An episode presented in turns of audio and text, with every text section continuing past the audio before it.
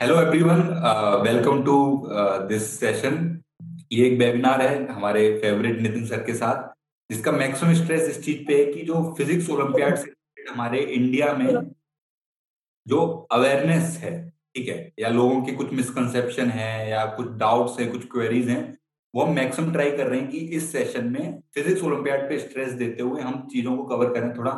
तो welcome Nitin sir. बहुत बहुत स्वागत है सर आपका। तो लाइक मैं स्टार्ट करने से पहले आप सबको थोड़ा अपने बारे में बता दूँ, मेरा नाम शिवाजी है, ठीक है? अभी currently I T Bombay first year में पढ़ रहा हूँ मैं, ठीक है? और ग्राम की तरफ़ से मैं को होस्ट कर रहा हूँ इस सेशन को, ठीक है? और नितिन सर के बारे में थोड़ा सा आपको इंटरव्यू दे दूँ, ये सीनियर जेई फैकल्टी है फिजिक्स के लिए, ठीक है? बहुत ही फेवरेट बच्चों को पसंद आते हैं इनके द्वारा फिजिक्स पढ़े हुए ग्रेजुएटेड है फ्रॉम आईटी मद्रास ठीक है? इंडियन स्कूल ऑफ़ फिजिक्स के आ, सर फाउंडर हैं और सर का सर ने ए फाइव तक के पर्सन को मेंटर किया है सर के अंडर से फाइव ए फाइव निकली हुई है ठीक है? और mentor of more than two thousand students in last fourteen years ठीक है? तो ये बहुत बड़ी बात है। तो ये थोड़ा बहुत नितिन सर के बारे में था। तो तो सर लाइक आप बताइए सर, कैसा रखने वाले हैं सेशन को सर? आप किस चीज़ पे स्ट्रेस देने वाले हैं इस चीज़ में हम लोग थोड़ा सा कोशिश जो करेंगे ना, बच्चों को जैसे आइडिया ही नहीं रहता। अभी तो फिर भी अवेयरनेस थोड़ी सी बढ़ रही है, लेकिन जब मैं देखता हूँ लास्ट पाँच सात साल, दस साल में बच्चों को तो उनको कहीं आइडिया ही नहीं होते थे। बहुत कम बच्चों को पता होता था ओलम्पियाड्स क्या हैं, इनके क्या फ़ायदे हो सकते हैं, कैसे अपने आप में बहुत अच्छे एग्ज़ाम से जो उनको आगे तक मतलब एक जो कॉम्पिटिटिवनेस होती है उस चीज़ में जो बहुत ही टफ एग्ज़ाम्स माने जाते हैं ओलंपियाड्स के जो ये और जैसे अपना I N P H O है इन द एंड कैंप के लिए जो सिलेक्ट होते हैं केवल तीस या पैंतीस बच्चे पैंतीस बच्चे ये लोग लेते हैं exactly. कहीं जो बच्चों में अवेयरनेस जो है वो थोड़ी कम है इन चीज़ों को लेके जानते काफ़ी लोग हैं पार्टिसिपेट हाँ। करने वाले काफ़ी कम लोग होते हैं ओके ओके नहीं, कहीं ना कहीं सर मतलब ऐसा भी तो एक चीज़ है कि जहाँ पे मतलब लोगों को पता है कि अच्छा ये कोई ओलंपियाड है, लेकिन जैसे जो कोचिंग कल्चर है या जो भी चीज़ें तो उसको इस तरीके से बना दिया कि यार ये सिर्फ़ जो टॉपर क्लास के लोग हैं ना, उनके लिए ये चीज़ें बनी हुई हैं, बाकी बच्चों के लिए ये सब नहीं बना हुआ है, ठीक है? बिल्कुल, ऐसा एक मिसकंसेप्शन है। मेरा मेरा जो मानना है, मेरा पर्सनली जो है ये तो ठीक है, जो सेलेक्ट होने वाले बच्चे हैं, वो कहीं ना कहीं वो अपने सब्जेक्ट में बहुत माहिर होने वाले हैं टॉपर्स ही होने वाले हैं, लेकिन एटलीस्ट अगर ज़्यादा लोग इसके लिए तैयारी करेंगे तो कहीं ना कहीं ये उनके खुद के लिए बेहतरीन होने वाला है, क्योंकि जो बच्चा भी इस चीज़ के, इस टाइप के एग्ज़ाम की तैयारी करेगा, वो अपने सब्जेक्ट्स को डेफिनेटली मज़बूत करके रखेगा और स्ट्रांग हो जाएगा सब्जेक्ट में तो कहीं ना कहीं ओवरऑल जो डेवलपमेंट होना है बच्चे का चाहे फिजिक्स हो चाहे केमिस्ट्री हो या मैथ्स हो उसकी अंडरस्टैंडिंग कहीं ज़्यादा होने वाली है। और जैसे हमारे कोचिंग कल्चर की बात है तो कोचिंग कल्चर में भी मतलब मुझे लगता है कि बहुत ज़्यादा इस पर स्ट्रेस नहीं है। कहीं फॉर्मल कोचिंग ओलंपियाड्स के लिए नहीं चलती हैं। तो ज़्यादातर कोचिंग हम्म। में कैसा है कि जैसे नवंबर में हमारा एनएसपी होता है तो प्रॉब्लम अक्टूबर से थोड़ा सा हल्ला मचेगा ओलम्पियाड ओलम्पियाड ओलम्पियाड कुछ वर्कशीट्स उनको मिलती हैं कुछ वन वीक का टाइम आई थिंक उन बच्चों को ज़्यादातर जगह दिया जाता है और इस तरह से बच्चे खुद ही करते हैं वो सेल्फ स्टडी है ना? तो कहीं ना कहीं थोड़ा सा अगर बच्चों को अवेयरनेस हो जैसे अभी मेरे कॉन्टेक्ट में बहुत सारे बच्चे हैं जो नाइन टेंथ से इस चीज़ को लेके चल रहे हैं। तो अच्छा। वो अर्ली स्टार्टर्स हैं और कहीं ना कहीं ओलंपियाड जैसे एग्ज़ाम के लिए आपको समय चाहिए है ना? इंटेलिजेंस होना ना होना एक सेकेंडरी चीज़ हो जाती है मेरी नज़र में। तो जो ज़्यादा इम्पोर्टेंट चीज़ है वो है बच्चे के पास अगर समय है तो डेफिनेटली वो आने वाले टाइम में अपनी इंटेलिजेंस को भी बढ़ा सकता है सब्जेक्ट तो ये एक बहुत बड़ा फैक्टर होने वाला है। थोड़ा सा चेंजिंग सिनेरियो देख रहा हूँ मैं पिछले दो तीन साल चार साल में। ये okay. अब नाइन्थ में बच्चे कुछ बच्चे एट्थ में बहुत ज़्यादा इसकी तरफ़ मतलब इंक्लाइन होने लगे हैं। तो वो बच्चे definitely by the time eleven twelfth आएगा वो काफ़ी अच्छा करने वाले हैं। तो जो आप कह रहे थे शायद अब्दुल कलाम और रामानुजन मिल सकते हैं अभी भी हैं आते रहते हैं बट यही है कि लोगों की प्रियोरिटीज थोड़ी सी बदल गई हैं। तो यस सर नहीं सर लाइक हमको भी जब मैं मेरी जब जेई प्रिपरेशन रही थी तब उस उस जेई प्रिपरेशन भी हमको इस तरीके से ओलंपियाड को डिफाइन किया गया था जो कोचिंग के एंड से थोड़ा सा रहती है चीज़ की। देखो आपकी जो जेई जर्नी है ना मतलब आपने एक पॉइंट से स्टार्ट किया आपको डेस्टिनेशन पता है कि अल्टीमेटली आपको आई में जाना है ठीक है? तो उस जेई की जर्नी के दौरान ये बीच में छोटे छोटे हर्डल्स आएँगे ठीक है? ये स्टेपिंग स्टोन होंगे जिसपे आप ऐसे ओलंपियाड की भी कर लिया केवीवाई भी कर लिया ठीक है? फिजिक्स का केमिस्ट्री का मैथ्स का ठीक है? तो कहते थे ये बीच की जर्नी के वो हैं पार्ट हैं ठीक है? तो अगर ले सकते हो ये सब चीज़ें एड हो गए ठीक है? लेकिन वो इतना ज़्यादा स्ट्रेस नहीं देते थे कि आपको अलग से इसके लिए प्रिपेयर करना है ठीक है? और कोचिंग वालों के लिए तो ये मोर ऑन दैट साइड हो गया कि मार्केटिंग की एक चीज़ बन चुकी है कि हमारा बच्चा वहाँ फिजिक्स में ब्रॉन्ज मेडल लेके आया या सिल्वर मेडल लेके आया तो ये मोर एंड दैट साइड होंगी जब उनको ये चीज़ रियलाइज़ होती है कि ये बच्चा हमारे लिए गोल्ड मेडल लेके आ सकता है, ठीक है? तो सिर्फ़ उस बच्चे को स्ट्रेस रहता है, बाकी और लोगों को थोड़ा इतना फॉर्मेलिटी कर देते हैं वो लोग, ठीक है? बट इतना ज़्यादा स्ट्रेस नहीं रहता है। उसमें मेरे, मेरी अंडरस्टैंडिंग में कहीं मैं भी एक कोचिंग वाला हूँ तो मैं शायद अपने साइड की तरीके से आपको ज़्यादा अच्छे से बता पाऊँगा कि जैसे एक बड़ा क्राउड है, मान लो आप सारे बच्चों की बात करें तो कहीं ना कहीं वो बच्चे अपने करंट जो जैसे सिलेबस की कोचिंग होती है या उसका सिलेबस होता है, वो स्ट्रगल कर रहे होते हैं। कहीं ना कहीं उनको राइट गाइडेंस नहीं मिला होता है। या कई बार बच्चों का खुद का भी अप्रोच ऐसा होता है कि वो पढ़ना नहीं चाहते हैं, थोड़ा मस्ती कर लेते हैं तो अचानक बैकलॉग डेवलप हुए तो फिर उनकी हालत खराब होती है। लेकिन जो बच्चे इस डायरेक्शन में पहले से ही आ, मतलब इंक्लाइंड है कि नहीं हमको जेई में बढ़िया रैंक लानी है। हमको कोई ना कोई एक चाहे केमिस्ट्री चाहे फिजिक्स या चाहे मैथ्स या फिर सारे ओलंपियाड भी पार्टिसिपेट कर तो कोचिंग वालों का क्या रहता है कि अब वो सबको तो नहीं बोलते हैं। कहीं ना कहीं उनको दिखता है कि यार ये बच्चा हमारा जेई प्रिपरेशन के दौरान ही काफ़ी स्ट्रगल कर रहा है। तो इसके ऊपर और बर्डन ना डाला जाए। मेरे ख्याल से ज़्यादातर कोचिंग का माइंडसेट ऐसा रहता है है ना? लेकिन कहीं ना कहीं अगर आप जो चीज़ आप नवंबर एनएससीपी के लिए अक्टूबर एंड में लास्ट वीक में कर रहे हैं, वही चीज़ अगर आप करिकुलम के स्टार्ट में कर रहे हैं तो आई एम वेरी श्योर कि जो जो नंबर शायद दस था, जो क्वालिफाई करने वाले जो बच्चे थे पार्टिसिपेट करने वाले जो बच्चे थे सीरियस कैंडिडेट जो दस थे शायद वो चालीस हो जाते या पचास हो जाते। एक ये डिफरेंस हम्म। आ सकता है सही सही सही। तो सर अपन थोड़ा इस चीज़ पर आते हैं हम लोग कि सर जैसे यहाँ पर जो लोग मैं सुन रहा हूँ आप हैं तो इंडियन स्कूल ऑफ़ फिजिक्स जो बात है ठीक है हम्म। तो इसके बारे में बहुत लोग जो हमारी ऑडियंस है इसके बारे में काफ़ी इंटरेस्टेड है कि लाइक क्या आपका मोटिवेशन था इंडियन स्कूल ऑफ़ फिजिक्स को स्टार्ट करने का ठीक है? जो आज बच्चों तक रीच कर रहा है बच्चों को बेनिफिट कर रहा है अलग अलग वे में तो आपका लाइक क्या मोटिवेशन था इसको? या किस तरीके से आपको आइडिया है कि ऐसा कुछ स्टार्ट करना चाहिए मुझे पर्सनल लेवल में? मैं आपको ऑनेस्टली बताता हूँ कि क्या रहा था ना लॉकडाउन कहीं ना कहीं एक बहुत बड़ा फैक्टर रहा था कि थोड़ा सा मुझे समय मिलने लगा था। क्लास वगैरह ऑफ़ चल रही थी, जो भी क्लासेस थी, हम लोग ऑनलाइन के थ्रू शुरू किए थे और ऑनलाइन में मतलब मेरे लिए सब चीज़ें नई थी। तो कहीं ना कहीं मुझे लग रहा था कि कुछ ऐसा किया जाए जिससे और ज़्यादा बच्चों को हम लोग थोड़ा सा फ़ायदा दे पाए। और उसके बाद ये आइडिया है कि मैं देख रहा था यूट्यूब उस समय सबका फेवरेट था कि कहीं ना कहीं समय समय ज़्यादा है आपके पास है ना? कुछ है नहीं करने को। और फिर आप देखते हो अच्छा यूट्यूब पे ये सब चीज़ें हो रही हैं। तो मुझे लगा कि मेरे पास भी काफ़ी कुछ चीज़ें हैं सोसाइटी को देने के लिए है ना?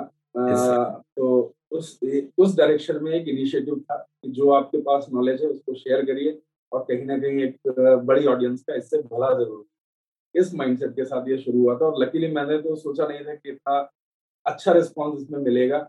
तो बच्चों ने काफ़ी इसको सराहा है, पसंद किया है और अभी भी कर रहे हैं। तो एक तरह से मतलब ये कंटिन्यू होने वाला है अब आगे। जब जब मुझे समय मिलता रहेगा, तब तक मैं प्रॉब्लम्स वगैरह शेयर करता रहूँगा बच्चों के साथ। और इसने मतलब थोड़ा सा मुझे एक मेरी दूसरी साइड थी उसमें भी मुझे बढ़िया किया मुझे प्रॉब्लम्स बनाने का बड़ा अच्छा लगता है शौक लगता है।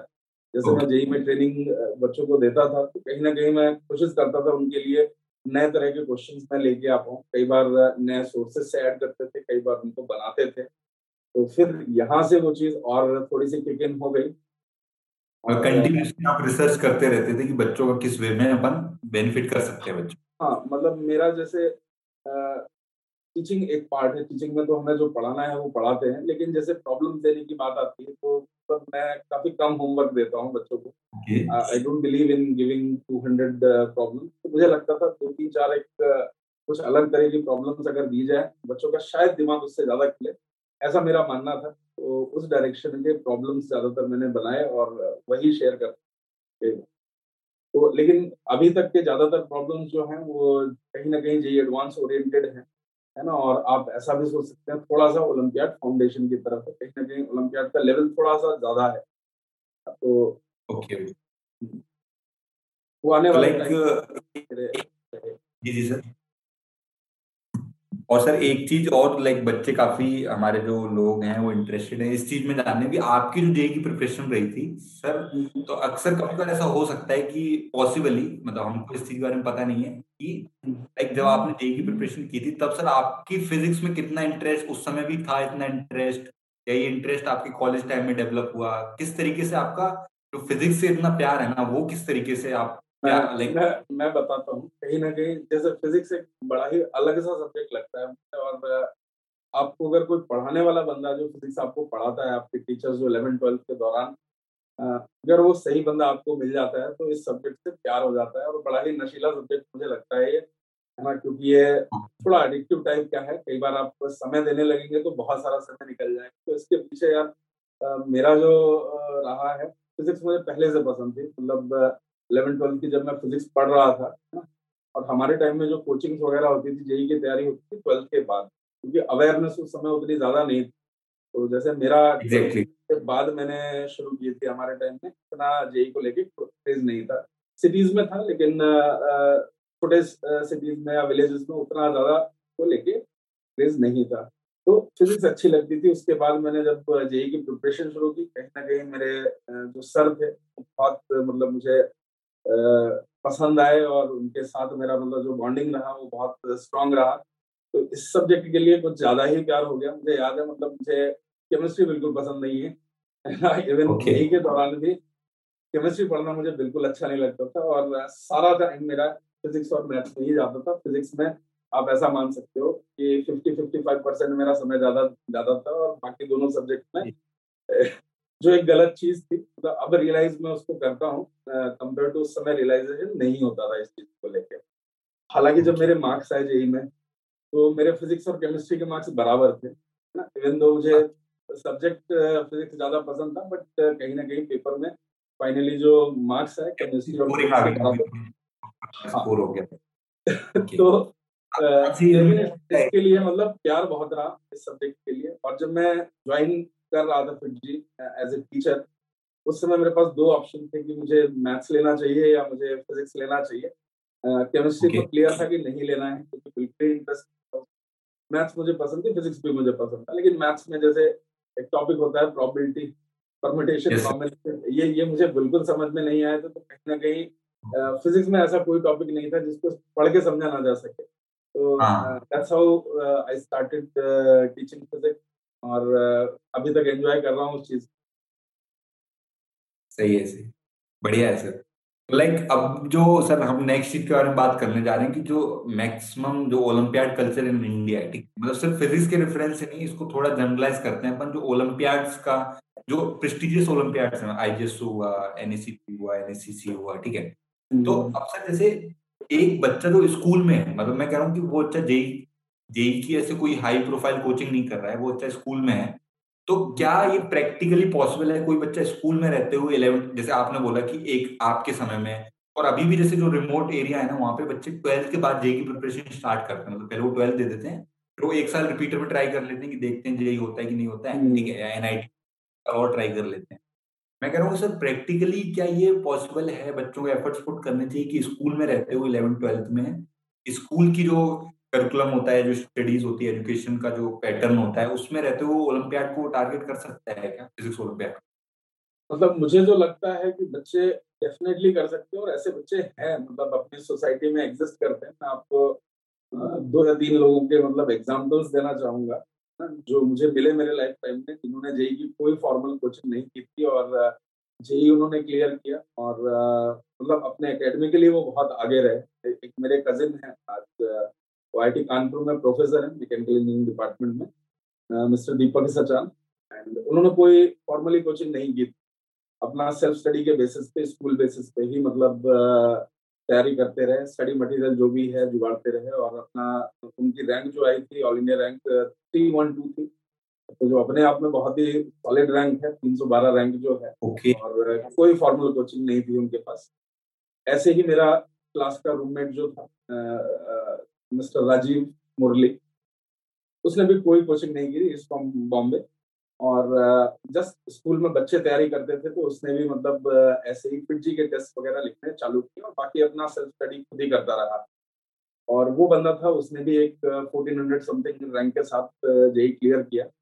और ऐसे ही एक और बच्चा था मेरे साथ मेरे ही हॉस्टल में ही वॉज़ फ्रॉम केरला उसने भी कोई कोचिंग नहीं की थी और ऑल इन रैंक 183 या 185 अभी मुझे याद नहीं ऑलमोस्ट 17 इयर्स 18 इयर्स तो ये कुछ बच्चे मतलब मैं जिनसे मिला, जो बिना कोचिंग के इतना शानदार परफॉर्मेंस इतना शानदार एकेडमिक बैकग्राउंड लेके वो लोग आगे बढ़े हैं अपने करियर में तो डेफिनेटली टैलेंट हमारे यहाँ बहुत है। कहीं ना कहीं एक अवेयरनेस जगाने की ज़रूरत, ये चीज़ें अगर जाएँगी तो बच्चे सेल्फ स्टडी करके भी आगे निकले मतलब आप कहने की बता रहे हैं कि जो प्राइमरी रिक्वायरमेंट है वो सेल्फ मोटिवेशन बहुत इंपॉर्टेंट है। सेल्फ मोटिवेशन ओलंपियाड जैसे एग्ज़ाम के लिए सेल्फ मोटिवेशन बहुत ज़्यादा ज़रूरी है क्योंकि जो जिस तरह की पढ़ाई यहाँ करने की ज़रूरत है कहीं ना कहीं वो बहुत एक्टिव भी होती है एट टाइम है ना? और अगर आपको इंटरेस्ट नहीं है तो आप उसको बीच में ही ड्रॉप करने वाले हो छोड़ देते हैं ज़्यादातर लोग भी। तो थोड़ा सा गाइडेंस कहीं ना कहीं बच्चों को चाहिए एक अर्ली एज में जैसे एट्थ क्लास है नाइन्थ क्लास है। और आप आप मतलब सोच सकते हो, अगर आपकी फैमिली में आपका बड़ा भाई या बड़ी बहन किसी ने कोई इस टाइप के एग्ज़ाम्स को क्लियर किया है, नॉट ओनली ओलम्पियाड या जेएसओ है एनटीएससी है एनएससीपी है या जेई है तो उस पूरी फैमिली का जो अगला या उसके अड़ोस पड़ोस के जितने लोग हैं, उन, उनमें काफ़ी चेंजेस आने लगते हैं। वो देखते हैं कि अच्छा ये भैया या ये दीदी ने ऐसा ऐसा किया है तो उनको गाइडेंस मिल जाती है तुरंत है ना? ये ये पूरे एरिया में छोटे छोटे पॉकेट्स में आपको देखने को मिलेगा। तो लेकिन जो एज ए होल आप देखोगे तो कहीं ना कहीं मुझे लगता है शायद एक परसेंट लोग भी ठीक से अवेयर नहीं है इन चीज़ों के बारे में।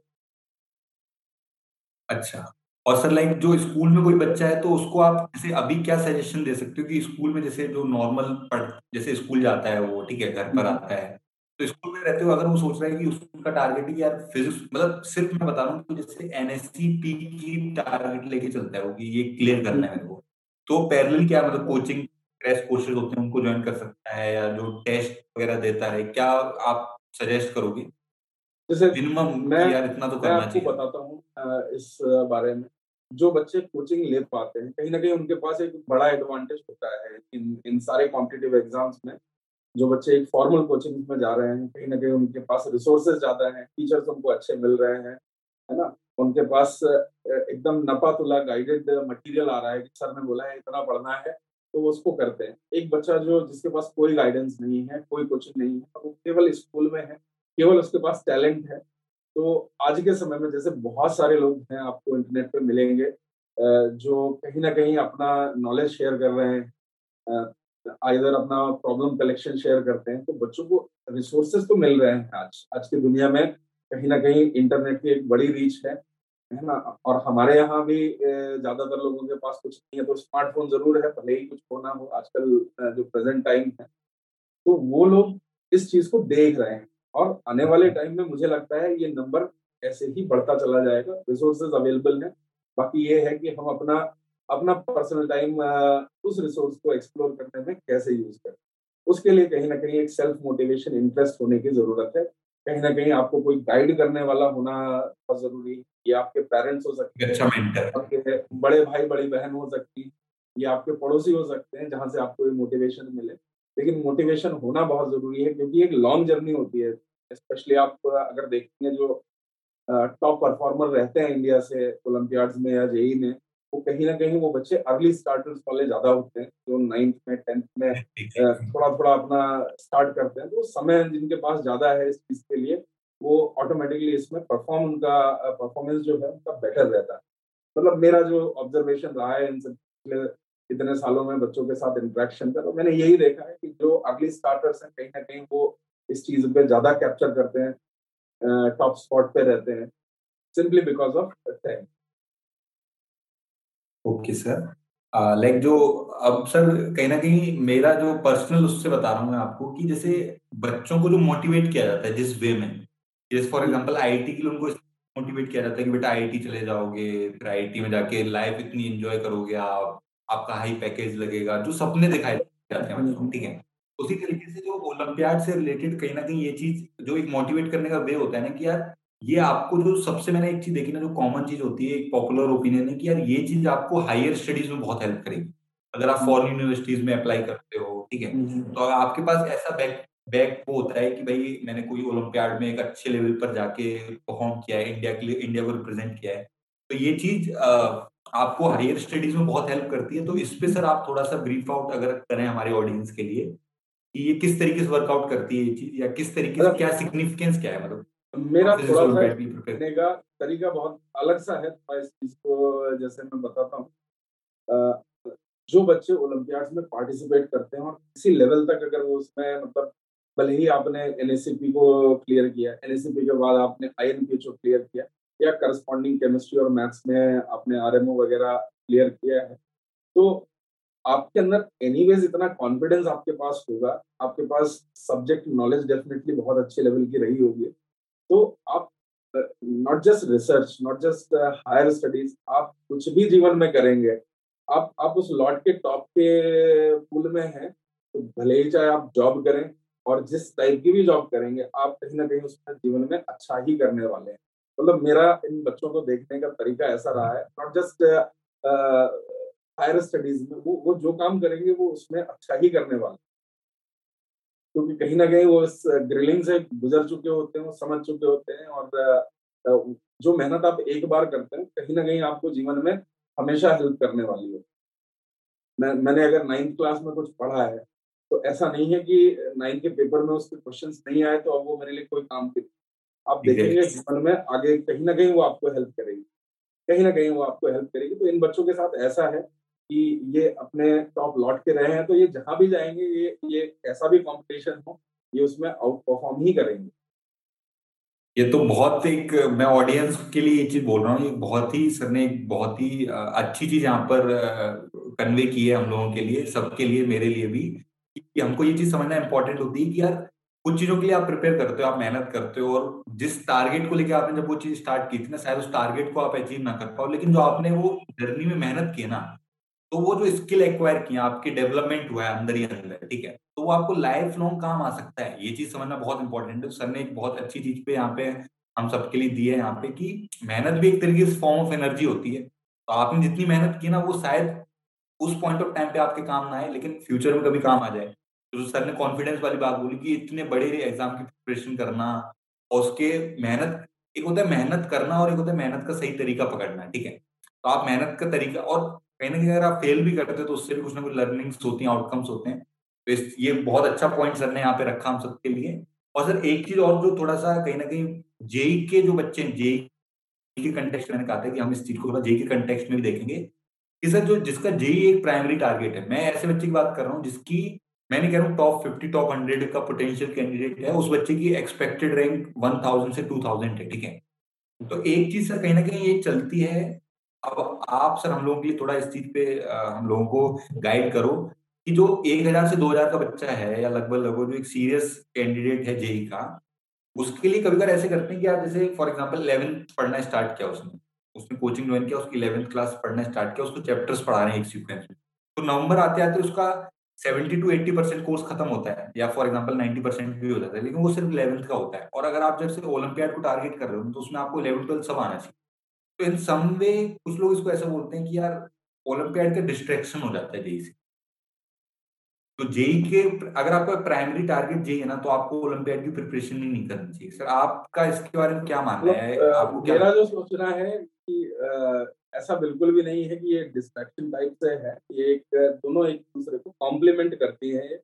ओलंपियाड प्रिपरेशन है और जेई प्रिपरेशन है और कहीं ना कहीं आप देखेंगे बच्चा कभी भी रैंक हंड्रेड या रैंक टू हंड्रेड या रैंक हंड्रेड वाला नहीं होता है है ना? कहीं ना कहीं वो वो चीज़ें किस टाइप से अपना वो दो साल, तीन साल की जो जर्नी है उसकी प्रिपरेशन की, उसमें वो कैसे स्टेप्स ले रहा है? तो हो सकता है जो बच्चा पंद्रह सौ रैंक वाला है मतलब मेरा जो मानना है, लगभग जो तीन हज़ार, चार हज़ार तक रैंक लाते हैं, वो बच्चे दिमाग से बहुत अच्छे होते हैं। कहीं ना कहीं उनके अंदर बस किसी किसी तरह से डिस्ट्रैक्शन रहे या कोई चीज़ें ठीक से नहीं पड़ी उन्होंने या ठीक से उन्होंने अप्लाई नहीं किया, उसकी वजह से वो रैंक में एक डिफरेंस आता है। आप बहुत ही सुपर ब्रेनी बच्चों की बात करेंगे तो भारत के 1.3 बिलियन लोगों में आई आई कंसिडर कि लगभग 50 से 100 बच्चे होंगे वो वाले। आप शुरू के 100 बच्चे हटा दीजिए, है ना? उसके अलावा जितने भी बच्चे हैं, कहीं ना कहीं उनकी रैंक में जो फ्लक्चुएशन होते हैं वो वो इसलिए नहीं होते कि उनका दिमाग कम था या ज़्यादा था उनके रैंक में फ्लक्चुएशन इसलिए आते हैं कि उन्होंने कुछ चीज़ें ठीक से की होती हैं कुछ चीज़ें ठीक से नहीं की होती तो जैसे आ, मेरा जो मानना है जेई प्रिपरेशन और ओलंपियाड प्रिपरेशन ये दोनों एक दूसरे की कॉम्प्लीमेंट्री है दोनों एक दूसरे के साथ साथ चलती है। जो बच्चे थोड़ा सा पहले से अवेयर होते हैं इस चीज़ के लिए कि भाई मुझे इलेवेंथ में अगर एन और आई को क्लियर करना है तो मुझे इलेवेंथ और ट्वेल्थ का पूरा सिलेबस आना चाहिए। तो वो वो बच्चा कहीं ना कहीं अपने चीज़ें नाइन्थ क्लास से शुरू कर देता है या टेंथ क्लास से शुरू कर देता है। अब हम ये एक्सपेक्ट नहीं कर सकते एक बच्चे से जिसने अप्रैल में कोचिंग शुरू की है और चार महीने बाद, पाँच महीने बाद, नवंबर में उसको इलेवेंथ और ट्वेल्थ का दोनों का सिलेबस एक बहुत अच्छे लेवल पे आ जाए। तो जो बच्चे थोड़ा लेट स्टार्ट करते हैं, उनको ये चीज़ ऐसे लगती है कि यार ये एक डिस्ट्रैक्शन आ गया, मैंने दो तीन महीना अपना ट्वेल्थ का पढ़ने में लगाया और मेरा इलेवेंथ भी उस कहीं उस चक्कर में कहीं ना कहीं खराब हो गया। तो उन बच्चों को ये डिस्ट्रैक्शन लगता है लेकिन मेरा मानना है जो फाउंडेशन कर लेते हैं नाइन्थ क्लास से उनको पहले से ही इस, डायरेक्शन में चलना चाहिए। अगर नहीं चल रहे हैं नहीं तो ज़्यादातर चलते हैं उस डायरेक्शन में। कहीं ना कहीं वो देखते हैं कि इलेवेंथ में कुछ उनको अलग नहीं करना पड़ता है। जैसे वो बुक नाइन्थ में इलेवेंथ की पढ़ रहे थे टेंथ में ट्वेल्थ की पढ़ रहे थे और बहुत ही स्मूथ ट्रांजिशन उनका रहता है इस प्रोसेस में। दोनों कॉम्प्लीमेंट्री बच्चों हायर लेवल पे प्रिपरेशन कर रहे थे। हम्म। तो जैसे आप सिलेबस भी देखोगे ना तो सिलेबस भी आप तो मान के चल सकते हो 85 परसेंट सिलेबस कॉमन ही होता है। जेई की प्रिपरेशन वाला सिलेबस तो ये है कि जो डेप्थ ऑफ़ द प्रॉब्लम्स आपको पूछी जाती हैं ओलंपियाड्स को कहीं ना कहीं काफ़ी ज़्यादा होती है। एनएससीपी है जैसे एनएससीपी का लेवल तो मुझे थोड़ा सा मेन से अच्छा होता है एडवांस के एडवांस और मेंस के बीच का कहीं का लेवल उस पेपर का रहता है। तो वो तो बच्चे को डेफिनेटली करना ही चाहिए है ना? तो एग्जैक्टली exactly, बिल्कुल भी अलग अलग चीज़ें नहीं है। ये साथ की चीज़ें हैं साथ की चीज़ें हैं। ये कुछ ऐसा है कि आप एक डिस्टेंस एक्स कवर कर रहे थे अब ओलंपियाड या आप के लिए आपने उसमें एक्स प्लस वन कवर कर बस इतना ही डिफरेंस आएगा। फिजिक्स के टर्म्स में अगर मैं आपको समझाना चाहूँ तो सर ने कहीं ना कहीं जो ऑडियंस के लिए बता रहा हूँ मैं ये चीज़, सर ने जो कहीं ना कहीं कन्वे किया है कि अगर आप सच में, आप सीरियस हो ओलंपियाड को लेकर तो कहीं ना कहीं आपको थोड़ा अर्ली स्टार्ट तो करना ही पड़ेगा। ये कंपल्सन है एक तरीके से। आप ये सोचो कि अप्रैल में आपको पता चला कि ऐसे कुछ फिजिक्स ओलंपियाड होता है और आप चार पाँच महीने पूरा इलेवन ट्वेल्थ एक अच्छे लेवल पे पढ़ लो। जैसे सर ने बताया कि मैन से एडवांस के बीच की कहीं ना कहीं लाइन होती है वो। तो उसको आप थोड़ा प्रैक्टिकली सोचो इस चीज़ को। सर बता रहे कि अगर आप नाइन्थ से इस चीज़ को टारगेट लेके चलोगे और थोड़ा थोड़ा पर डे करते रहोगे तो ईज रहेगी आपको वो चीज़ करने में फिर ये डिस्ट्रेक्शन तरीके से नहीं लगेगा आपको जब आप अप्रैल में जे की प्रिपरेशन स्टार्ट करोगे तो आपको ये डिस्ट्रैक्शन नहीं लगेगा कि ओलंपियाड की प्रिपरेशन करना आपके लिए कोई डिस्ट्रेक्शन हो गया ठीक है तो अच्छा सर एक चीज़ और जो क्वेश्चन है थोड़ा ओलंपियाड से हटके कि मतलब ओलंपियाड से हटके ना मीन की जो हायर स्टडीज़ से हटते हैं अपन जेई से हटते हैं थोड़ा सा ओलंपियाड हम्म। की प्रिपरेशन करते हुए ओलंपियाड क्वालिफाइड पर्सन जैसे आपने अपना एक करियर बना लिया सर फिजिक्स के उस पर सर आपने फिजिक्स के बेसिस पर अपना एक करियर डेवलप कर लिया। तो उसी तरीके से सर फिजिक्स में करियर किस टाइप से हो सकते हैं बच्चों के लिए? जो बच्चे ये ओलंपियाड से रिलेटेड नहीं है फिजिक्स से रिलेटेड सवाल है कि सर फिजिक्स से आप करियर किस टाइप के बना सकते हैं? जैसे टीचिंग हो गई प्रोफेसर बन गए आप कहीं पर ठीक है? या आप रिसर्चर बन गए। दोनों दोनों तरह से रहता है। बहुत सारे फिजिक्स वाले लोग जो रहते हैं कहीं ना कहीं इंजीनियर्स भी बनते हैं। जैसे आजकल आई है दूसरे इंजीनियरिंग कॉलेजेस हैं। इंजीनियरिंग फिजिक्स टाइप के एक नई स्ट्रीम शुरू हुई है रिलेटिवली नया है compare to old traditional branch और या फिर अपने यहाँ पे जैसे इंडियन स्कूल ऑफ़ साइंसेज है तो कहीं ना कहीं वो एक थोड़ा सा अलग डायरेक्शन है। डेफिनेटली कहीं ना कहीं टीचिंग करियर एक बनता है। लेकिन उसके अलावा भी इंडस्ट्रीज़ में आपको बहुत ज़रूरत पड़ेगी एज ए फिजिक्स मेजर बहुत सारे रिसर्च लैब्स होते हैं स्पेशली आप अगर यूएस या यूरोप में बात करें तो बहुत सारे इस टाइप के काम होते हैं। तो केवल ऐसा नहीं है केवल आपको टीचर बनना है है ना? फिजिक्स लेके, ऐसा बिल्कुल भी नहीं। ओके सर लाइक अब थोड़ा जेई एंड फिजिक्स ओलंपियाड से डिस्कशन अपना उसी, उस रेफरेंस चल रहा है। तो सर जेई के, जैसे बच्चे ने लेट्स से भी प्रिपरेशन स्टार्ट कर दी, ठीक है? तो एक तरीका तो ये होता है कि जो कोचिंग्स की मटेरियल होता है जो उनके पास होता है ठीक है? तो उसके अलावा जो बुक्स वाली बात आती है ना कि ओलंपियाड के हिसाब से सर बच्चे को किस टाइप का बुक्स लगा सकता है? आ, मैं कह रहा हूँ उसकी उससे जेई मटेरियल नहीं छू रहा है वो टच नहीं कर रहा है नाइन्थ में टेंथ में। हम्म। तो किस तरीके से प्रिपेयर कर सकता है? क्योंकि जेई का मटेरियल तो यूज़ ही नहीं कर रहा है वो बच्चा।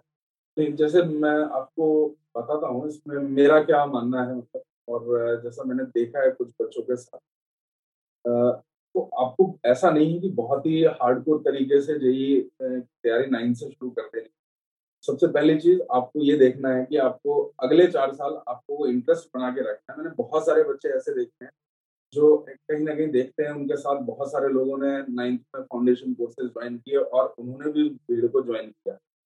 लेकिन होता क्या है, जब आप बहुत सारी एनर्जी एक साथ लगाते हो तो कहीं ना कहीं उसका इफ़ेक्ट आपके आपके ऊपर आना ज़रूर है। तो कुछ बच्चे ऐसा होता है कि बहुत ज़्यादा पढ़ाई करने लगते हैं शुरुआत से ही चीज़ों को एकदम करो या मरो वाली स्थिति में लेते हैं। तो वो बच्चे उनका पीक जो होता है एकेडमिक का एक, एक, एक एक कर्व मैंने देखा है ज़्यादातर बच्चों में।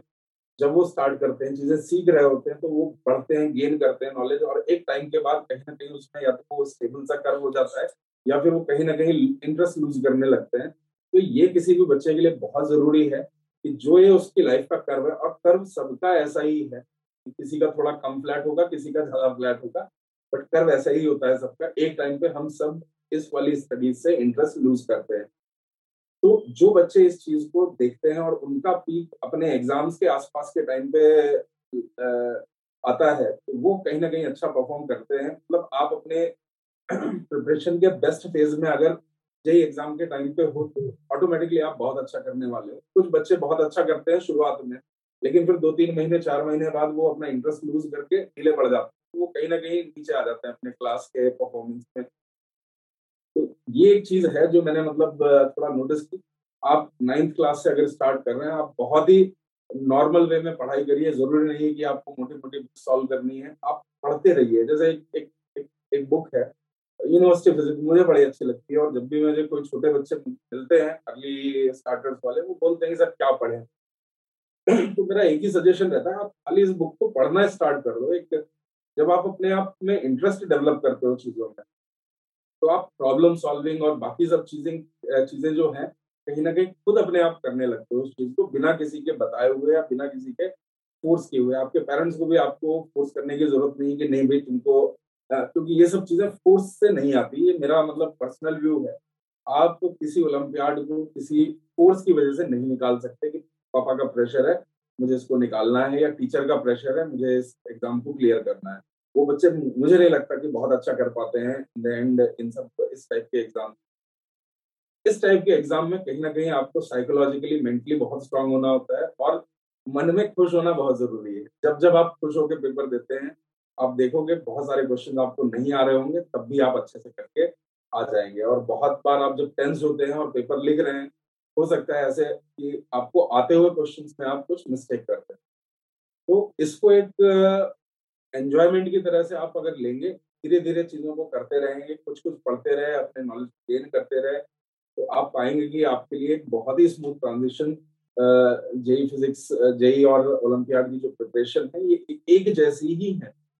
एक में बस ये है कि आपको आप वेट लिफ्टिंग से अगर कंपेयर करो एक जगह आप पचास किलो का वेट उठा रहे हो दूसरी जगह प्रॉब्ली आपको सेवेंटी के का वेट उठा बस इतना ही डिफरेंस करना है तो ये दोनों एक जैसी चलती हैं। दोनों में more or less similar type का एप्टीट्यूड आपको ज़रूरत रहती है। सेम टाइप का माइंडसेट चाहिए। टाइम टाइम जितना आप अपने पास रखेंगे उतना अच्छा आपके परफॉर्म करने की संभावनाएँ होंगी। एंड ऑब्वियसली जो बच्चे एक्स्ट्रा ऑर्डनरी भी हो सकते हैं ना? जो जो दूसरे बच्चे दो साल में करें, वो छह महीने में कर दें, ऐसे बच्चे होते हैं। तो आप जब आई में जाएँगे तो आप देखोगे कि वहाँ पे कल्चर तो आई में ऐसा है कि एग्ज़ाम के एक दिन पहले पढ़ा जाता है है ना? एडमिशन से एक दिन पहले किसी भी क्लास टॉपर के नोट नोट्स आते हैं हॉस्टल में और ज़्यादातर बच्चे मतलब मेजोरिटी ऑफ़ द क्राउड कुछ बच्चे होते हैं जो उनको, जो लगे रहते हैं लेकिन मेजोरिटी ऑफ़ द क्राउड जो ये है लास्ट डे प्रिपरेशन में बिलीव करता है। तो ऐसे लोग आपको बहुत सारे मिलेंगे जो कम टाइम में ज़्यादा कर सकते हैं। तो मैं उस छोटी परसेंटेज को हटा दे रहा हूँ लेकिन मेजोरिटी ऑफ़ द क्राउड जो है उनको समय अपने पास रखना चाहिए टाइम रखना चाहिए और एक लंबी पारी टेस्ट मैच जैसी खेलनी होती है nine tenth eleven twelfth okay sir तो अभी अपना जो नेक्स्ट जो आईओ क्यूपी 2021 जो अभी रिसेंट टाइम में हुआ है सर उसके बारे में थोड़ा सा बच्चे इंटरेस्टेड हैं हम लोगों के और जैसे मैंने मैंने देखा इस पेपर को और पहले मैंने सोचा कि शायद मैं इसके सॉल्यूशन पे बनाऊँ पर फिर मैं उतना अपने आप को मोटिवेट नहीं कर पाया कंसिडरिंग मेरे क्लास लोड्स और ये सब की वजह से। तो जैसे इसका फ़र्स्ट पार्ट था वो तो आ, मतलब इन्होंने पुराने जो जेई एडवांस के पेपर्स हैं आई मीन डायरेक्टली वो पेपर से क्वेश्चन उठाए गए पास्ट के पास्ट एडवांस पेपर्स के। तो first part of the paper मैं कहूँगा कि कंसिडरिंग ये पेपर के क्वेश्चंस ऑलरेडी मार्केट में अवेलेबल थे तो थोड़ा सा ये इजियर साइड में है और कहीं ना कहीं बच्चों ने इसमें अच्छा परफॉर्म भी किया है। जो जेई के सीरियस कैंडिडेट्स हैं, उन्होंने फ़र्स्ट पार्ट में काफ़ी अच्छा किया है। सेकंड पार्ट था जैसे सेकंड पार्ट आई एन वाला, वो वो अपने आप में काफ़ी अच्छा लगा मुझे। हालाँकि compare to other I N P H O थोड़ा सा थोड़ा सा लाइटर साइड में था, लेकिन फिर भी अपने आप में बहुत अच्छा पेपर मुझे लगा। एक वेल बैलेंस पेपर था कंसिडरिंग जो टाइम दे रहे थे, उसमें उसको आउट परफॉर्म करना अपने आप में टफ ही रहेगा, वो आसान किसी एंगल से नहीं हालाँकि बहुत सारे बच्चे बोल रहे थे कि, सर, ये आसान है, ये आसान है। वो आसान लगता है, लेकिन जब आपको एक टाइम बाउंड मैनर में उन पाँच छह क्वेश्चन को अटेम्प्ट करोगे तो कहीं ना कहीं उसको दिक्कत ही फेस करनी पड़ती है। तो अच्छे चैलेंजिंग पेपर उन्होंने बनाए थे। सेकेंड पार्ट स्पेशली जो एनपीएचओ के लिए फ़र्स्ट पार्ट जो था, वो वो एक regular past JEE advance papers का कलेक्शन तो ये मेरा मतलब ओवरव्यू है। तो काफ़ी बच्चों में रहती है सर कहीं ना कहीं कि एक्सपेक्टेड कट ऑफ़ सर। तो आपके according sir expected cut off या आपका जितना मतलब ये थोड़ा सा डिफ़िकल्ट हो जाता है। मैं कोई भी फिक्स नंबर नहीं बताना चाहूँगा इस लेकिन मेरा जो अपना मानना है कहीं ना कहीं ये थोड़ा सा हायर साइड में ही रहेगा। स्पेशली फ़र्स्ट पार्ट वाला जो है वो थोड़ा सा हायर साइड में रहना चाहिए। मेरा जो अपना मानना है है ना? और नंबर मैं देना नहीं चाहूँगा क्योंकि उसमें कुछ भी हो सकता है ना? डिपेंड बिकॉज़ एक बहुत ही रैंडम सा इवेंट होता है, ना? कौन बच्चा कहाँ से कैसा परफॉर्म करे? तो एक फिक्स नंबर पे ना जाके मेरा जो फीलिंग है कहीं ना कहीं ये थोड़ा सा हायर साइड में रहेगा क्योंकि फ़र्स्ट पार्ट सारे बच्चों ने बहुत अच्छे से किया है। एटलीस्ट जो मेरे सर्कल में थोड़ा से नॉन बच्चे हैं, लोगों ने काफ़ी ठीक से इसको किया। और ऐसे ही सेकंड पार्ट वाला जो है, जैसे ये था, ये एक अपने आप में अच्छा पेपर था काफ़ी।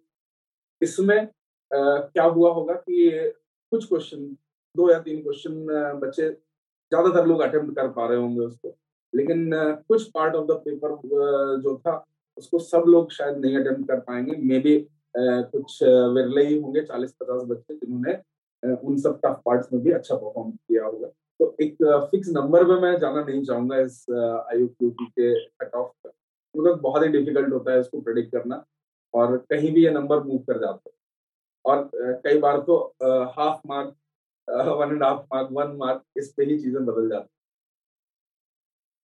अच्छा सर लाइक एक चीज़ जो हम ग्राम ऑर्गेनाइजेशन की तरफ़ से जो आने वाले एस्पेरेंट्स हैं जो फ्यूचर में ओलंपियाड देंगे दैट सपोज़ यही वीडियो देख के उनको पता चलता है कि ओलंपियाड कुछ है ठीक है। तो वो जो एक साल बाद या सात आठ महीने बाद जो एग्ज़ाम देने वाले हैं तो हम्म। उनके लिए अभी क्या दोगे कि इस एग्ज़ाम के बेसिस मतलब कुछ ऐसा कुछ है जो उनको ध्यान में रखना चाहिए? जैसे आपने बोला कि एडवांस के प्रीवियस ईयर के क्वेश्चंस आ गए इस बार। यूजुअली ऐसा नहीं करते हैं वो। ऐसा नहीं यस लेकिन जैसे मैं थोड़ा सा एक आइडिया तो देना चाहूँगा। कि फ़र्स्ट पार्ट का एनएसीपी जो रहा है पास्ट अगर उसका मतलब आप हिस्ट्री देखेंगे उसके तो आपको दिखेगा कि उसमें अक्सर आपको बहुत ही फेमिलियर टाइप के क्वेश्चन आते रहे हैं। ये ये एनएसीपी का मतलब क्या रहा है।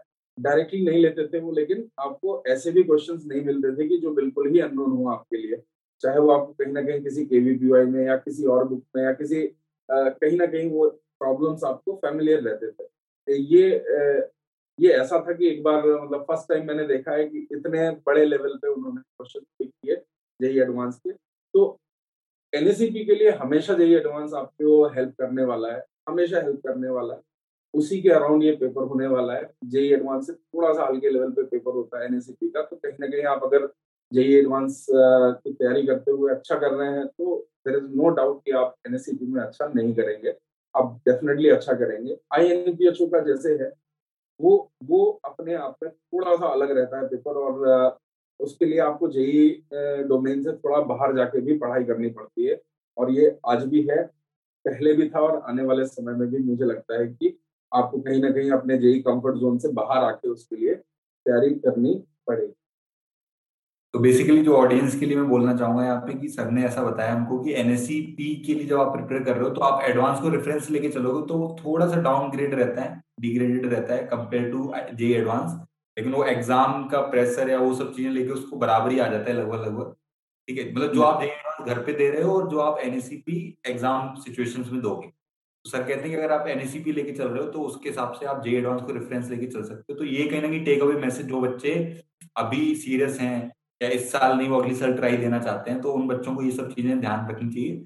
अच्छा सर, हम लोगों ने क्या, जो हमारी ऑडियंस थी, जो भी जैसे मैक्सिमम टॉपिक्स तो हमने उसी हिसाब से लिए हैं, जो ऑडियंस जानना चाहती थी, फिर भी ऑडियंस से हमने डायरेक्टली क्वेश्चन लिए हैं। तो आप जरा उन क्वेश्चन को एड्रेस कर दीजिए, जैसे फॉर एग्ज़ाम्पल की किसी एक बच्चे ने पूछा है, sir how to develop interest in physics मतलब वो अभी उसका इंटरेस्ट नहीं है, वो इंटरेस्ट डेवलप करना चाहता है। तो like what should he do he should start solving problems और कुछ बुक्स रीड करना स्टार्ट करना चाहिए उसे। जैसे आपने एक चीज़ एग्ज़ाम्पल ये मेरा पर्सनल भी एक्सपीरियंस रहा है कि जिस पर्टिकुलर सब्जेक्ट के टीचर के साथ आपकी बॉन्डिंग अच्छी बनती है ना, उसमें नेचुरली आपको थोड़ा इंटरेस्ट आने लगता है। तो ये चीज़ एक थोड़ा नेचुरल और डेस्टिनी वाली बात आ जाती है कहीं ना कहीं। फिर भी आप क्या सजेस्ट करोगे? मेरा मानना है कहीं ना कहीं बच्चे मतलब फिजिक्स के लिए जैसे है, उसके लिए सबसे आसान होता है इंटरेस्ट डेवलप करना, क्योंकि आप अपने चारों तरफ़ फिजिक्स ही फिजिक्स देख रहे होते हैं। आप साइकिल चलाते हो तो फिजिक्स से जूझ रहे हो। है ना? आप होली में, बलून में पानी भर के फोड़ रहे हो तो कहीं ना कहीं उसमें भी फिजिक्स ही इन्वॉल्व है। तो हर जगह आप फिजिक्स से घिरे हुए हैं। तो सबसे आसान है फिजिक्स में इंटरेस्ट डेवलप करना। बस उन चीज़ों को थोड़ा सा आपको अलग तरीके से देखना पड़ेगा, है ना? तो जैसे जैसे आपको लग रहा है, आप जानना चाहते हो, उन चीज़ों को एक्सप्लोर करना चालू करिए। चाहे किसी वीडियो के थ्रू आप देखिए उसको यूट्यूब के या कोई और वीडियोस के थ्रू प्रॉब्लम सॉल्विंग मैं रिकमेंड नहीं करता। स्पेशली बहुत ही अर्ली एज में, आप आप केवल अगर पढ़ रहे हैं चीज़ों को, है ना कुछ एक एक कॉमिक्स जैसे आपने कोई बुक के दो तीन पेज पढ़ लिए और उसको समझने की जब आप कोशिश करेंगे तो वो जो समझने की कोशिश है, कहीं ना कहीं वो आपका इंटरेस्ट डेफिनेटली इस सब्जेक्ट की तरफ़ लाए, लाएगी और ये बहुत ही एडिक्टिव सब्जेक्ट है। It's it's completely different from chemistry and maths इसका एडिक्शन थोड़ा सा अलग लेवल का है और बाद में बाकी एडिक्शन आपका जो बढ़ता है वो आपके टीचर्स के इंटरेक्शन के साथ बढ़ता है। अगर मुझे लगता है मेरे साथ जो बच्चे जुड़ते हैं तो कहीं ना कहीं कई बार मुझे उनको गाइड करना पड़ता है। वो वो टू मच इनटू फिजिक्स हो जाते हैं कई बार वो लोग। तो मुझे उनको मुझे पकड़ना पड़ता है कि नहीं भाई बस हो गया काफ़ी है ना? मैंने देखा अभी बहुत सारे बच्चे में जिनको पकड़ पकड़ के बोलना पड़ रहा है कि यार क्वेश्चन बनाने का काम मेरा है है ना? आप अभी उस डायरेक्शन में मत जाओ। अपने जेई प्रिपरेशन के दौरान आप एकदम फोकस रहो और there will be a time जब आपको क्वेश्चन बनाने होंगे। आप बनाना, आप करना। क्योंकि मैं मैं इस चीज़ को झेल चुका हूँ। कहीं ना कहीं मेरे जेई प्रिपरेशन के दौरान मैं मेरे सर को देखता था क्वेश्चन बनाते हुए और मुझे बड़ा अच्छा लगता था कि यार इतने मस्त मस्त क्वेश्चन सर बनाते हैं। तो एक टाइम आया मेरे जेई प्रिपरेशन के दौरान, लगभग डेढ़ से दो महीने का। मैंने बहुत सारे प्रॉब्लम्स बनाए। मैंने सोचा सर को एज ए गिफ्ट दूँगा। मैं उनके पास लेके पहुँच गया। हाथ से लिखे हुए सारे प्रॉब्लम थे। तो मुझे काफ़ी डांट पड़ी और मैं देख रहा था कि उस दौरान मैंने बिल्कुल भी केमिस्ट्री नहीं पढ़ी थी और बहुत कम मैथ्स पढ़ी थी। तो कहीं ना कहीं ये सबके लिए मेरे मेरा मैसेज होगा स्पेशली मेरे बहुत सारे बच्चे जो है अभी प्रॉब्लम मेकिंग में इन्वॉल्व हैं। तो आप एक एक चीज़ का ध्यान रखिए, आप बनाइए एक बहुत अच्छी चीज़ है है ना? वो बहुत फैंटास्टिक क्वेश्चंस भी बनाते हैं, मेरे साथ शेयर करते हैं तो मैं देखता हूँ। है ना? और कई बार मेरे लिए पजलिंग होते हैं कि यार वाह कितना बढ़िया इसने सोचा है। तो इस हॉबी को आप डेवलप करिए, कोई दिक्कत नहीं है। लेकिन एक चीज़ का आप ध्यान रखिए, आपका एक गोल है, उस गोल पे पूरी तरह से फोकस रहिए और कहीं ना कहीं एक गुड टाइम आएगा जब आप ये स्किल्स भी अपनी शेयर करेंगे लोगों के साथ।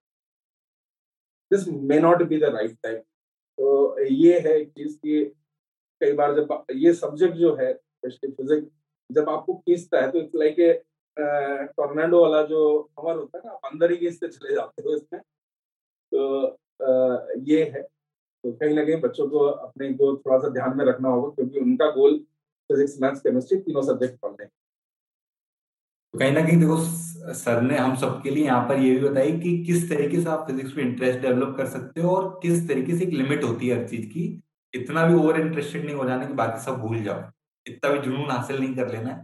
खास करके में सर ने बोला कि अपना खुद का एक्सपीरियंस बताया सर ने कि किस तरीके से मतलब सर की जो भी रैंक आई होगी ना अगर सर ने इसको ओवर इंटरेस्ट या ओवर उस पर इन्वेस्ट कर दिया तो अगर वो इतना केमिस्ट्री और मैथ्स भी इन्वेस्ट करते तो सर आज सर को ऐसा लगता है कि उस समय केमिस्ट्री और मैथ्स में भी इन्वेस्ट करना चाहिए था सर को। सर ने वो टीचर वाली बात बोली। और ये पर्सनली मेरा मतलब मुझे लगता है ऐसा। मुझे मुझे लगता है ऐसा कि शायद मुझे थोड़ा समय और देना चाहिए था। जब जब मैंने देखा है एटलीस्ट ये उस समय मुझे आइडिया नहीं था, लेकिन पिछले चौदह पंद्रह साल से जो मैं बच्चों के साथ इन्वॉल्व रहा हूँ, मैंने देखा है, जो बच्चा भले ही वो तीनों सब्जेक्ट में बहुत स्ट्रांग नहीं है, लेकिन अगर तीनों सब्जेक्ट में ठीक ठीक लेवल है तो वो कहीं ना कहीं एक अच्छी रैंक लेके आता है, बजाय उन बच्चों के जो दो सब्जेक्ट में बहुत ज़्यादा स्ट्रांग होते हैं और तीसरे सब्जेक्ट में थोड़े कम स्ट्रांग होते हैं या थोड़ा बिलो एवरेज के बच्चे होते हैं।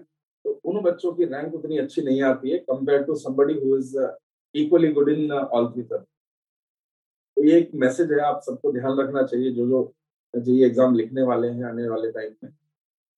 एक चीज़ और मैं थोड़ा सा बताऊँगा मतलब आपको थोड़ा सा इस चीज़ का भी ध्यान रखना चाहिए कि आप अपने ओलंपियाड प्रिपरेशन में इस तरह से मत लेके चलें कि मुझे फिजिक्स भी ओलंपियाड निकालना है मैथ्स ओलंपियाड भी निकालना है केमिस्ट्री भी निकालना है और एस्ट्रोनॉमी में भी निकालना है मुझे। या जितने ओलंपियाड हैं वो सब निकालने हैं।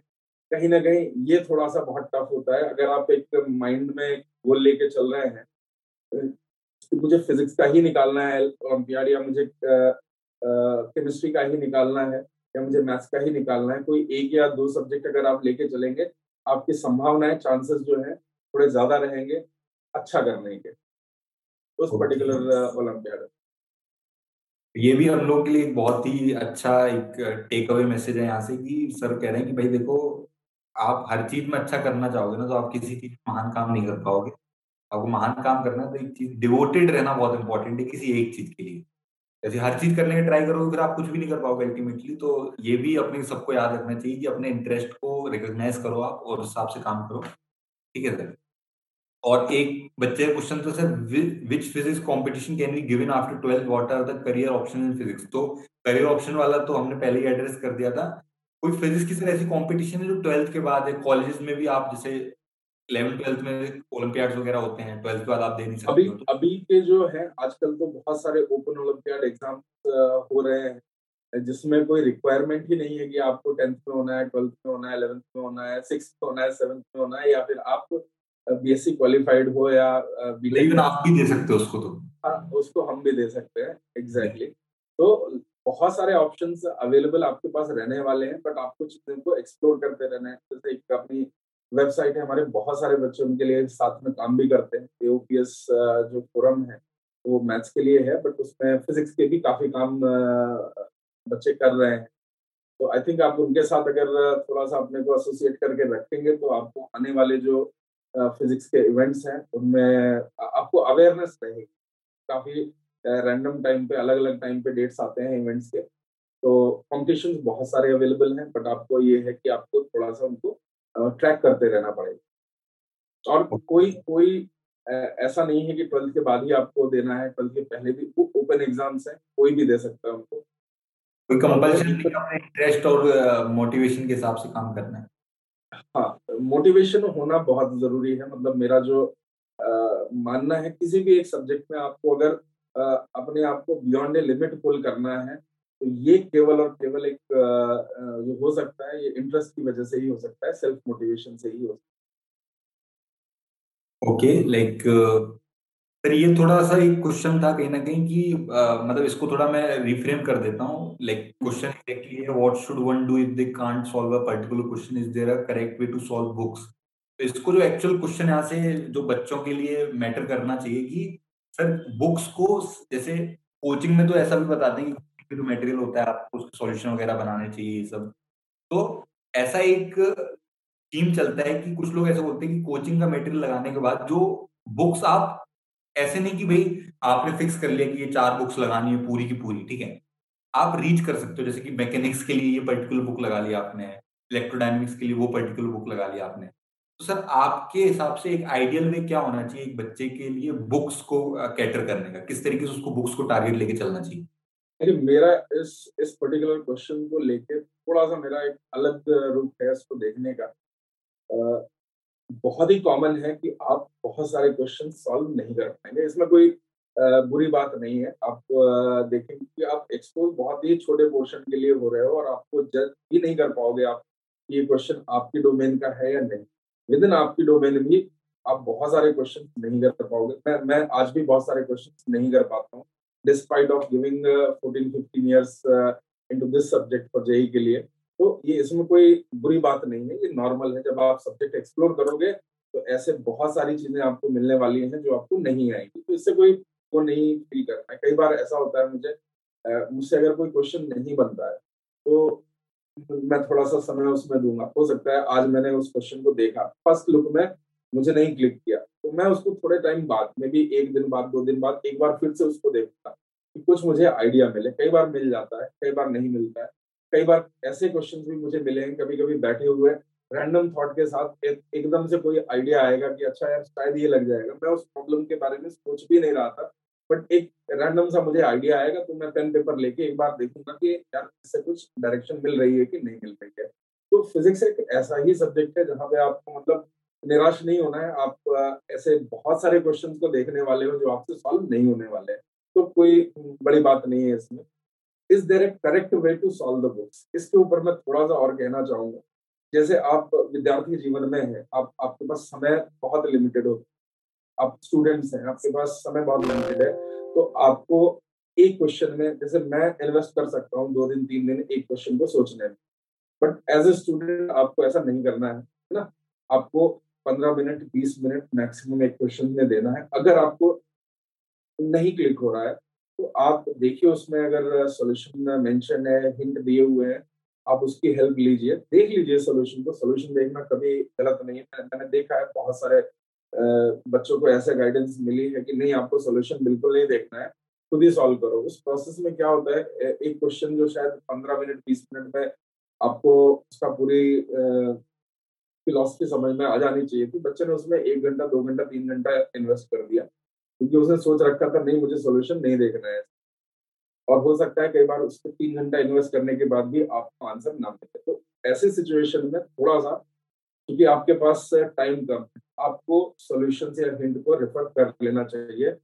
एक अच्छे जिम्मन अटेम्प्ट के बाद पाँच मिनट, दस मिनट का अगर आपने अटेम्प्ट दिया है तो I think you can see now क्या दिया हुआ है ऑथर ने सोल्यूशन में। एक चीज़ और है सोल्यूशन देख के कई बार हमको आइडियाज़ मिलते हैं okay this person has a thought in this particular direction for certain type of problems तो वो नोन होना भी ज़रूरी है तो इसलिए बहुत ज़रूरी है कि आप सॉल्व uh, एग्जांपल्स भी देखते रहें मतलब उनको सॉल्व करके देखें और जहाँ दिक्कत आए उसका सोल्यूशन रेफर करें। उससे उससे उसके आइडियाज़ को आप थोड़ा सा रीड करने की कोशिश करिए। मान लो कोई बुक है तो उस बुक के ऑथर ने क्या सोच के क्वेश्चन दिया था क्या उसकी अप्रोच रहती है सर्टन सिचुएशंस में कहीं ना कहीं आपको मल्टीपल अप्रोचेस मिलने चालू हो जाएँगे जब आप सोल्यूशन रेफर करके अपनी, अपना जुगाड़ उस पर लगाएँगे। आपको डेफिनेटली मल्टीपल अप्रोचेस मिलेंगे और जहाँ आप एक एक एक टाइप के क्वेश्चन के लिए आपके पास मल्टीपल अप्रोचेस हैं यू इम्प्रूव ड्रास्टिकली और ये मेरा थोड़ा सा इन चीज़ों को लेके व्यू पॉइंट है। अगर मैं ऑडियंस के लिए इसको समझाऊं तो वो सर ने बेसिकली दो मोटे मोटे जो बिग पॉइंट्स हैं वो ये हैं कि एक तो पहली बात तो कि अपने को ये समझना पड़ेगा कि अपने टाइम लिमिटेड है तो उसका इन्वेस्टमेंट कहाँ पर और किस तरीके से करना, ये बहुत ज़रूरी है समझना। एक सवाल पे आप दो दिन स्पेंड कर रहे हो तो ये वर्थ इट नहीं है। और दूसरी चीज़ सर कह रहे हैं कि थॉट प्रोसेस बहुत डेवलप की, सोचना इंपॉर्टेंट है। ये नहीं बस सॉल्यूशन मिल गया, उसको देख लिया और सवाल का सोल्यूशन हमें पता है। दिस इज़ नॉट इनफ आपको, क्योंकि अल्टीमेटली वो क्वेश्चन थोड़ी आएगा आपके एग्ज़ाम में। तो आइडियली तो नहीं आना चाहिए आ भी जाता है कभी कभार बट पॉइंट इज़ की सर जो कह रहे हैं कि उसमें थॉट लगाना कि इसकी और क्या अप्रोच हो सकती थी तो उसके सॉल्यूशन जो आप देख रहे हो तो यू शुड मेक श्योर कि आप अपने वे में भी सोचो उस चीज़ को। तो फिजिक्स जैसी चीज़ में तो एक सवाल को करने के बहुत सारे तरीके हो सकते हैं। क्या डिस्कवर कर लो आप? इससे पहले मान लो कोई, उससे पहले वो चीज़ डिस्कवरी नहीं हो सकी। आपने डिस्कवर कर दी। तो ये सब चीज़ें भी सर एटीट्यूड बता रहे थे कि एटीट्यूड कैसा रहना चाहिए अपना। उसके बाद सर एक क्वेश्चन है कि I know the theory but how to approach olympiad what is the ideal grade to start preparation what do we ensure it does not disturb schools curriculum तो ये तो आई गेस हम लोगों ने somewhere कहीं ना कहीं पूरे सेशन में इस चीज़ को कवर कर ही दिया है। तो इस पे थोड़ा सा मैं बताना चाहूँगा स्पेशली उन बच्चों के लिए जिनको लगता है sir I know the concept I know the theory but मुझसे प्रॉब्लम सॉल्व नहीं होते। ये इतना कॉमन क्वेश्चन है। देखिए थ्योरी या कॉन्सेप्ट वो चीज़ नहीं है जो आपको बुक में लिखी हुई मिल रही है। है ना? मेरा मानना है कॉन्सेप्ट एक कहीं ना कहीं एक विजुअलाइजेशन है उसी थ्योरी का। जैसे पुली प्रॉब्लम्स होती है है ना? या या कोई भी है रोलिंग मोशन कुछ बच्चे जो अच्छा करते हैं फिजिक्स में वो उस चीज़ को विजुअलाइज करते हैं। आप आप यकीन नहीं मानोगे, अगर मैं पुली प्रॉब्लम सॉल्व कर रहा हूँ तो मुझे ऐसा लगता है कि पुली और थ्रेड कैसे मूव कर रहे हैं। मुझे एक वीडियो जैसा मेरे सामने प्ले होने लगता है। ऐसे ही कहीं ना कहीं जो बच्चा रोलिंग कर रहा होता है रोलिंग के प्रॉब्लम सॉल्व कर रहा होता है और अच्छे लेवल पे उसने समझ लिए हैं चीज़ों को, उसके सामने वो सब एक वीडियो फॉर्म में डेफिनेटली चलने लगता होगा। वीडियो से मेरा मतलब हाई डेफिनेशन वाला वीडियोस नहीं है। एक थॉट प्रोसेस को लेके मैं आपको चीज़ बता रहा हूँ कि आप उस चीज़ को अपने सामने अपनी आँखों के सामने होते हुए देख पाओगे। जब जब जब आपके अंदर इस टाइप की चीज़ें डेवलप हो रही हैं तो आप समझिए आपके कॉन्सेप्ट डेवलप हो रहे हैं और रियल मीनिंग में थ्योरी आप तभी समझे। ना? तो बुक की डेफिनेशन याद करना फॉर्मूले याद रखना is is not sufficient in a subject like physics ये आपको कुछ हल्के क्वेश्चन में आपको डेफिनेटली ये आपको लॉन्ग रन में और स्पेशली ओलंपियाड टाइप के एग्ज़ाम में डेफिनेटली आपको हेल्प नहीं कर पाएँगे। तो जब आप ये कहते हो I know the theory I feel कि आप you know half of the theory हो। आपको कॉन्सेप्ट मतलब उसका विजुअलाइजेशन होना बहुत ज़रूरी है। आपके सामने वो सब चीज़ें चलनी चाहिए।